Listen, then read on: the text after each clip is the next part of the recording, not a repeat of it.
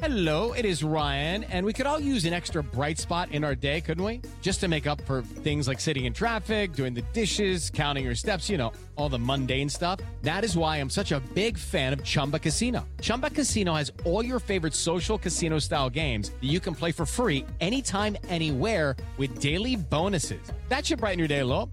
Actually, a lot. So sign up now at chumbacasino.com. That's chumbacasino.com. No purchase necessary. VGW Group. Void were prohibited by law. See terms and conditions. 18 plus.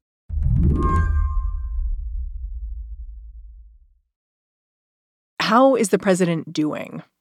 This is one of those questions that seems simple enough. But since his COVID diagnosis last week, I feel like we've all learned how complicated the answer can be. On Saturday, Trump was said to be doing well. And then came reports he'd required supplemental oxygen and had a fever, which is when Trump himself started releasing videos to prove how well he was. Uh, I came here, wasn't feeling so well. I feel much better now. We're working. He's not wearing a mask in these videos, by the way.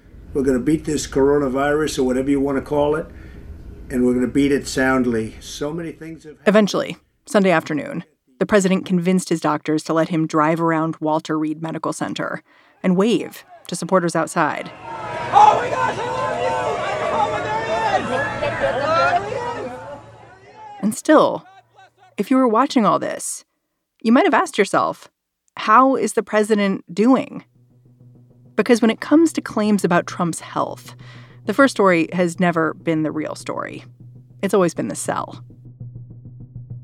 And as the president keeps selling the American people on his health, what we know is that even if he's doing fantastically well, he has an infectious virus. It makes you wonder who else is he exposing to the virus right now? Yeah, right. So Trump's whole interpretation about this matches everything we know about Trump, which is he doesn't think about other people, he thinks only about himself. Will Saletan covers politics for Slate. While a lot of people are thinking about what happens if Trump takes a turn for the worse, Will has been thinking about what we're left with if Trump recovers. We have Trump obsessing about his own health, trying to assure the public that he's safe, but clearly in his behavior, not thinking about um, infecting others. To Donald Trump, it's he thinks this is not his problem. Unless he personally is sick, his behavior and to what extent it might infect others, it just doesn't enter his mind. Today on the show, the president has tested positive for COVID. Does he realize what that means for the rest of us? I'm Mary Harris. You're listening to What Next? Stick around.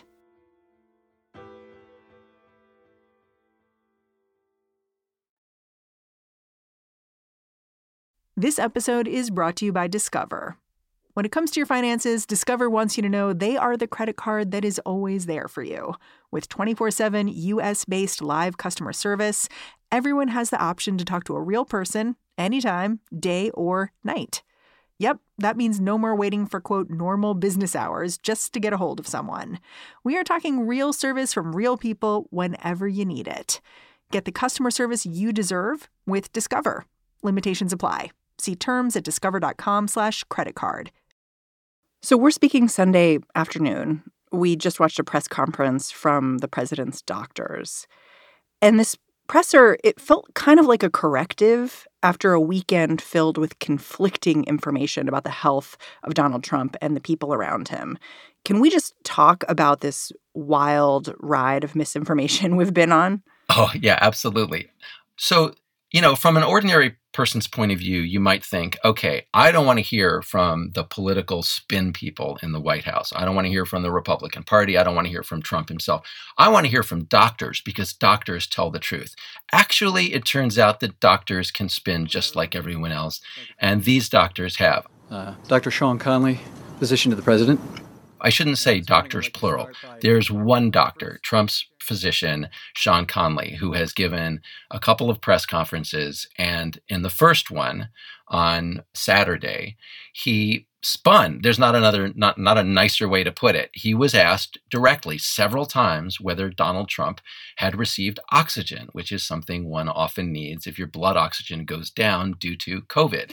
And it can indicate more severe illness. Yes, it can. Conley was asked several times at the briefing at Walter Reed on Saturday whether Trump had, had, had received oxygen. In fact, specific questions about which days. And he hedges. He has not received any supplemental oxygen? He's not on oxygen right now, that's right. Has he ever been on supplemental oxygen? He right now he is not on I understand. oxygen. You, I know you keep saying That's right, now, but should we read into the fact that he had been previously? Yesterday and today he was not on oxygen. So he has not been on it during this his COVID treatment. He's accurate? he's not on oxygen right now. I'm going to try to pin you down one more time. I know you said there was no oxygen Yeah, I'm yesterday not. and today. Yeah, that yeah, mean- he's not on re- oxygen But did he uh, receive any? On, did he receive and- any on Thursday? And he's what's today? Saturday. Saturday. Uh, no, no Thursday. Okay, so no he Thursday, re- no Friday, no Saturday. That's fine. So that, that was why we were confused. Thursday, no oxygen, none at this moment. Yeah, and yesterday with the team, uh, while while we were all here, he was not on oxygen. Well, now it turns out that Trump did receive oxygen on Friday, just not, quote, while all the doctors were together. So here you have a physician trying to avoid telling the truth in a way that we normally associate with political operatives. So then on Sunday, Conley gives a second uh, briefing, also at Walter Reed, and is asked why he didn't fess up about the oxygen. Uh, it's a good question. Thank so you. I was trying to reflect the the uh, the upbeat attitude that the team, the president, that his course of illness has had. Um, I didn't want to give uh, any uh, any information that might uh, steer the uh, the course of illness in another direction, um, and in doing so, uh, you know, it came off uh, that we were trying to hide something, which wasn't necessarily true. Now, I don't know how, I don't have any idea what he means by steer the course of illness. Like if he tells the truth that the virus is going to hear that and do something bad to Trump. I don't know what he means by that. But clearly he's saying, I'm trying to give you an attitude, not information. But I think the truth is going to turn out to be that Conley was given very specific instructions about what to say and not to say. Um, we know he said on Sunday, in his second briefing that he was working very closely with Mark Meadows, the chief of staff. So we need to find out more about what consultations happened between those two men about what was going to be said publicly. And that's especially important because on Saturday, Mark Meadows changed his story a bit and con- had conflicted information with the doctor. So right after the doctor says everything's looking great, he's the president's in great shape, Mark Meadows comes out and says actually it was a little touch and go on Friday. and you know, we're not quite out of the woods yet. And a little bit later he says, but you know, the president is great now. And it's kind of this other layer of conflicting information where you just truly don't know who to believe. Yeah, there's really no one here you can trust. Uh, and it's certainly not Mark Meadows, who, as you point out, has given different versions of events. What struck me in particular was that Conley was specifically avoiding answering two kinds of questions on in his first briefing on Saturday. One was about the oxygen, in which he constructed this weird prepositional phrase formulation so that he didn't have to admit that Trump had received oxygen on Friday. And the other was about the fever. He wouldn't uh, talk about uh, the severity of fever. Then on Sunday, he admitted that Trump had had a high fever. It strikes me also that one of the lessons of the last few days is that we are learning things in the media from unnamed sources first, and then the White House is coming forward and confirming what various members of the media have learned. We learned that the president was on oxygen and was unwell on Friday from unnamed sources who spoke to the Times. And then a day or so later, you get the confirmation. Right. Uh, we we get this from a, from the media, and the media get it from the anonymous sources, who are, by the way, people in the White House or people around the president. And then we have the bizarre spectacle of Trump advisors denying information that they've given on background. So these people are putting out information anonymously, then challenging the media to prove it. You know, and I have to say this as a journalist to, to the public. When you hear the Trump campaign and Trump talking about fake news and its anonymous sources, it's them, it's their own people. And then they come out and they accuse us of fake news because our sources are anonymous. That is absolutely infuriating. I don't get why the White House would do this. It ju- it just makes them seem incompetent. and I'm I'm just not sure about the strategy. I mean, clearly the president was unhappy with the idea that people knew that he was unwell. I guess I just don't understand what the play is here with people releasing anonymous information that says one thing and then having the president contradict them and then having someone else say, well, okay, well, that was kind of true. It it doesn't look great.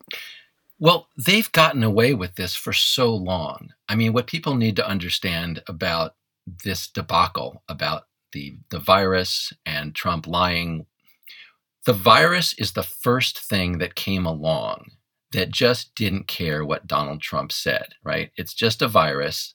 It's going to infect as many people as it can. It can't be cowed. It can't be spun. It can't be snowed. It's not some foreign leader who can be bullied. It's not some, you know, Trump voter who just doesn't care what the actual economic numbers are.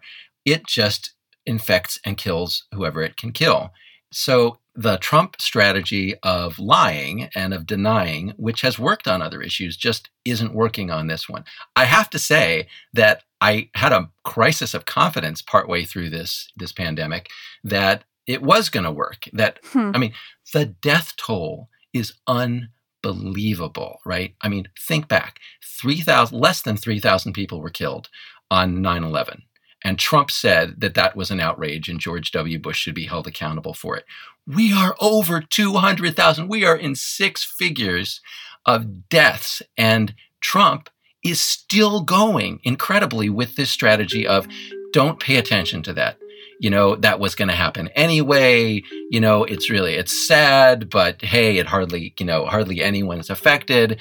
And just focus on the economics. Get the economy moving. Most people will feel that. He's asking people to basically ignore it.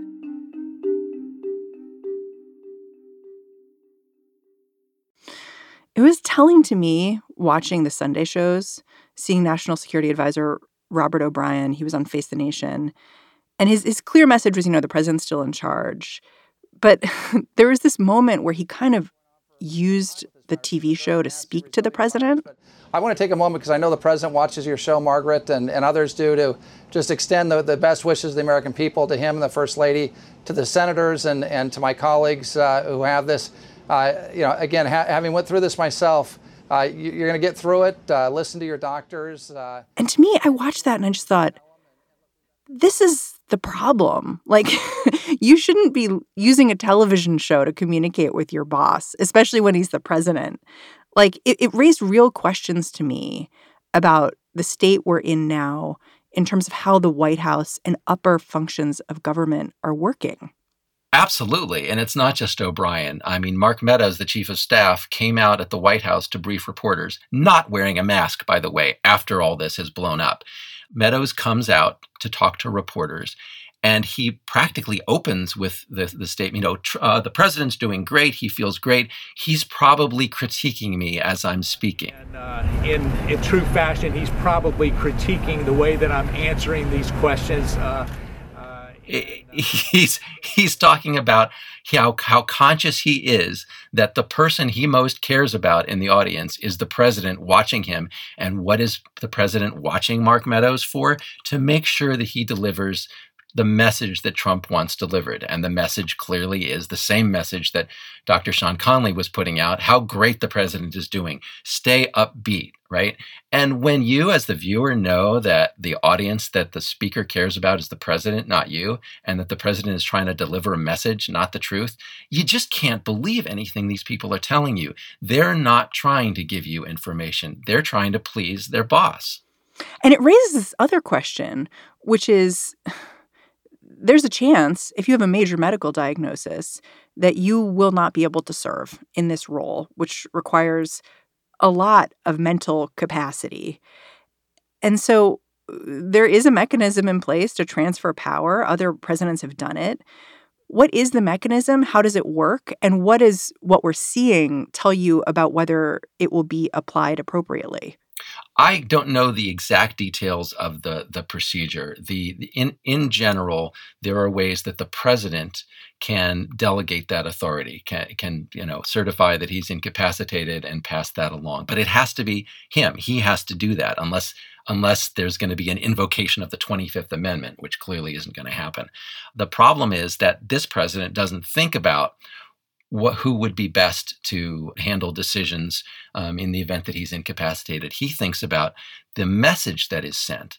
And he knows that if he uh, authorizes a delegation of, of authority, that that's signaling from his standpoint weakness, right? That the president's in trouble. And he wants to project strength. I mean, that's why he doesn't wear the mask.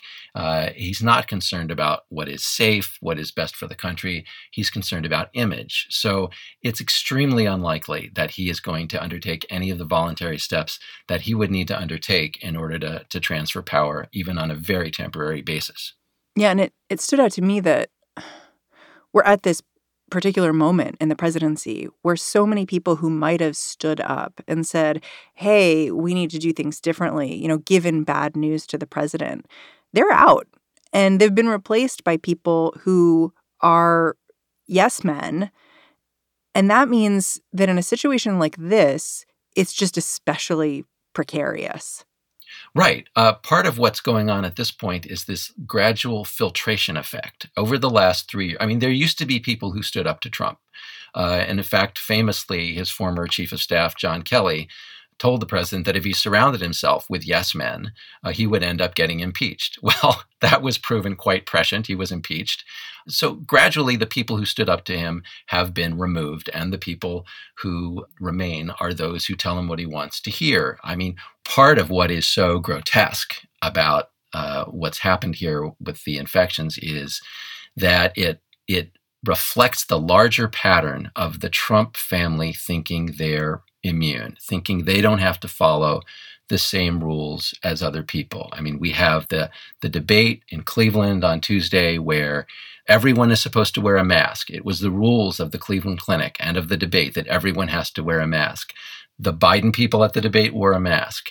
The Trump family took their masks off. They thought that that wasn't necessary for them. The rules didn't apply to them. And they thought they were protected from that. And what I think is going to be the much larger scandal coming out of this, it's going to be on Thursday, two days later, when Trump, uh, when when the White House knows that Hope Hicks, Trump's senior advisor, who has been very close to Trump, physically very close to Trump and others, has been diagnosed, has COVID. Um, that at, after that point, the uh, helicopter takes off, the plane takes off. They go to Bedminster, and Trump sits around a table at a fundraiser with people who have no idea that he has just been with someone who has just been diagnosed with the virus. And he exposes those people to the risk of the virus. I mean, technically, that's exposing people to the virus. Um, without their knowledge uh, and just tries to, to, hide it from them uh, to get money, to get money. He collects millions of dollars at this fundraiser in an extremely dangerous situation. All we know about Trump's knowledge at this point, I believe, is that on the way back from Bedminster, from that fundraiser, he says on the plane, apparently, that he is aware of Hope Hicks' diagnosis. But we know also that three aides th- close aides to Trump, including not just aides, I mean, Jared Kushner, uh, Kayleigh McEnany, the press secretary. These people are pulled off of the, the helicopter before they go to Bedminster. It's almost inconceivable that Trump himself did not ask why that was done. And the reason was because those people had been close to Hope Hicks. Well, Donald Trump had also been close to Hope Hicks, but Donald Trump wanted to go and get that money at the fundraiser. So he exempted himself from the rules that they just applied to three other people, taking them off the flight so that he could go and collect that money. That, I believe, will be the largest scandal coming out of this. Will Saletan and I will be right back after this break.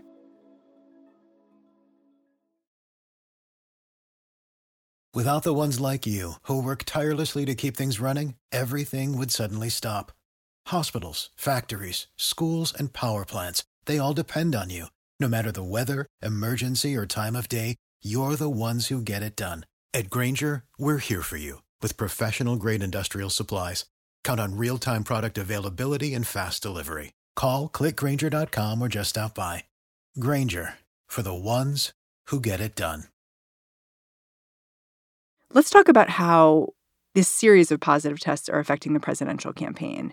Trump's obviously off the campaign trail, and Pence has been working from home, but it sounds like he's going to get back out there this week, which seems questionable to me when he's next in line to assume the office. You have Joe Biden and his wife still out there too, and you have a vice presidential debate coming up in just a couple of days.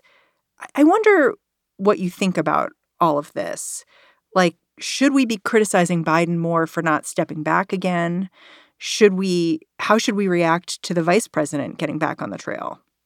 Well, the Biden part is easy to answer, right? One candidate took extra precautions to be safe, to protect himself and others always wearing a mask, even according to the second candidate who took no precautions. I mean, Donald Trump stood on the debate stage on Tuesday and criticized Joe Biden for wearing a mask when Trump said it wasn't necessary to do so. So, no, I don't think Joe Biden, who took the extra measures to be safe, deserves criticism for then being able to go out and do his job as a candidate and speak to people. And by the way, Joe Biden doesn't speak to people at these events the way Donald Trump does. Biden wears a mask when he comes to and fro. He does most of his events virtually. There's social distancing. So, absolutely not. The candidate who takes precautions to protect himself and others should be allowed to continue to do the very safe events that he does, while the candidate who took no precautions and got infected and quite possibly infected others uh, has to stay quarantined. I see what you're saying, but he was, you know, locked in a room with someone who's now infected with the coronavirus yelling at him for an hour and a half last week. Doesn't the science suggest he should be quarantining? Uh, that is an interesting question. By the strict definition of quarantine, if you have been in contact with someone who is known to be infected, yes, you need to you need to observe a quarantine period. I think to, if I back up on the strictest definition of quarantine, yes, Joe Biden should stay away from others, should isolate at home. I don't think that's necessary in this case. Joe Biden just went to Michigan and uh, gave remarks to the press. I believe that he had a, several events scheduled for that day and canceled all of them except for the one where he stood at a podium far away from anyone else, uh, wearing a mask the entire time. Okay, he he didn't take the mask off and delivered remarks. So I would call that behavior um, taking extra that he is taking extra precautions to protect others by canceling all events except the one at which he was most distant from others and at which he wore a mask the entire time. Hmm. Thinking about what Joe Biden's doing and how he's campaigning, it really does make me think about the vice presidential debate and what that should even look like. You know, is it enough that the candidates will be 12 feet apart as Joe Biden and Donald Trump were? You know, if you were Kamala Harris, I'm wondering how you would shift what this debate will be like to respond to this moment. Well, the Harris camp wants to wants the two candidates, she and Vice President Pence, to be, I believe, a dozen feet apart at podiums, um, not around a table as was originally conceived. My guess is she'll probably get that. I'm guessing the debate will go forward. One interesting fact to consider about that debate is that by that time, we will be past the point at which we will know for sure that Joe Biden is not infected. People have to be aware just because you get a negative test, just because Biden has had a couple of negative tests since he was with Trump does not mean that he's not infected for sure. There's an incubation period and you know right around this weekend we we will be pretty sure that he's past that. So by the time we get to the vice presidential debate, we will know whether Joe Biden, having stood about a dozen feet away from Donald Trump while Donald Trump may have been infected, was not in, in himself infected. And I think that gives you a little more comfort in terms of putting Kamala Harris a dozen feet away from Mike Pence. How is catching the coronavirus good or bad for Trump politically? Like, I, there is this idea that maybe it will generate sympathy and that could be part of reelecting him. Is, is that what you think too? Yeah, I think there is some sympathy for him. I mean, as soon as his infection was announced, there were people on Twitter on the left uh, celebrating, and there were people like me who said, "Don't celebrate," and Rachel Maddow saying, "Don't celebrate," and Joe Biden saying, "Don't celebrate."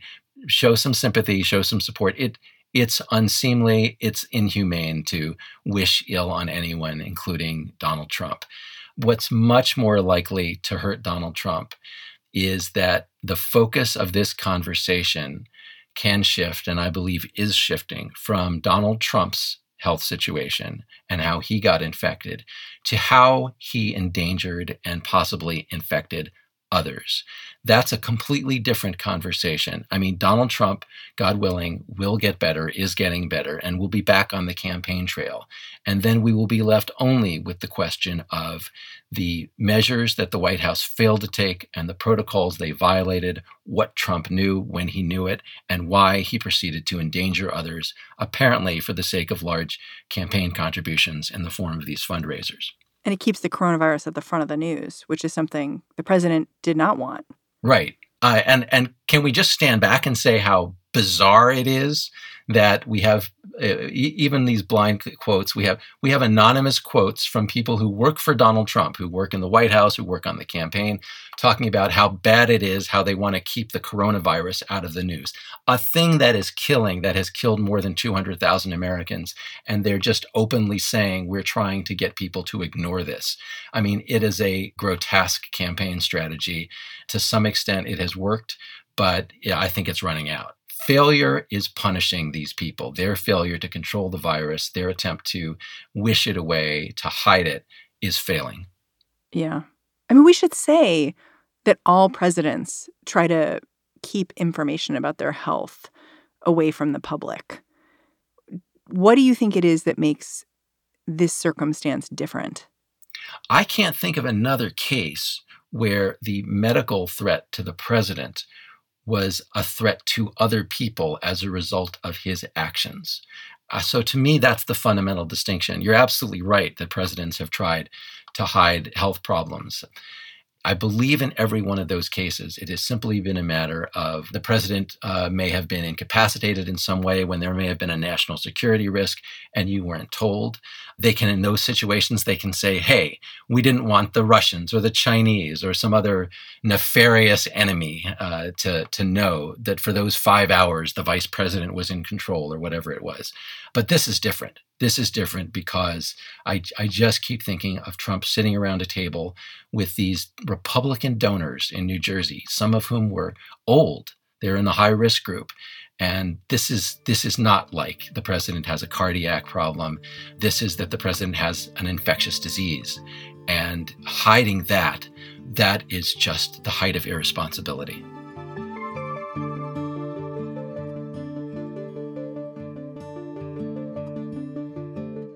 Will Saletan, thank you so much for joining me. Oh, thank you, Mary. Will Saletan writes about politics for Slate. He's the author of the book Bearing Right. And that's the show.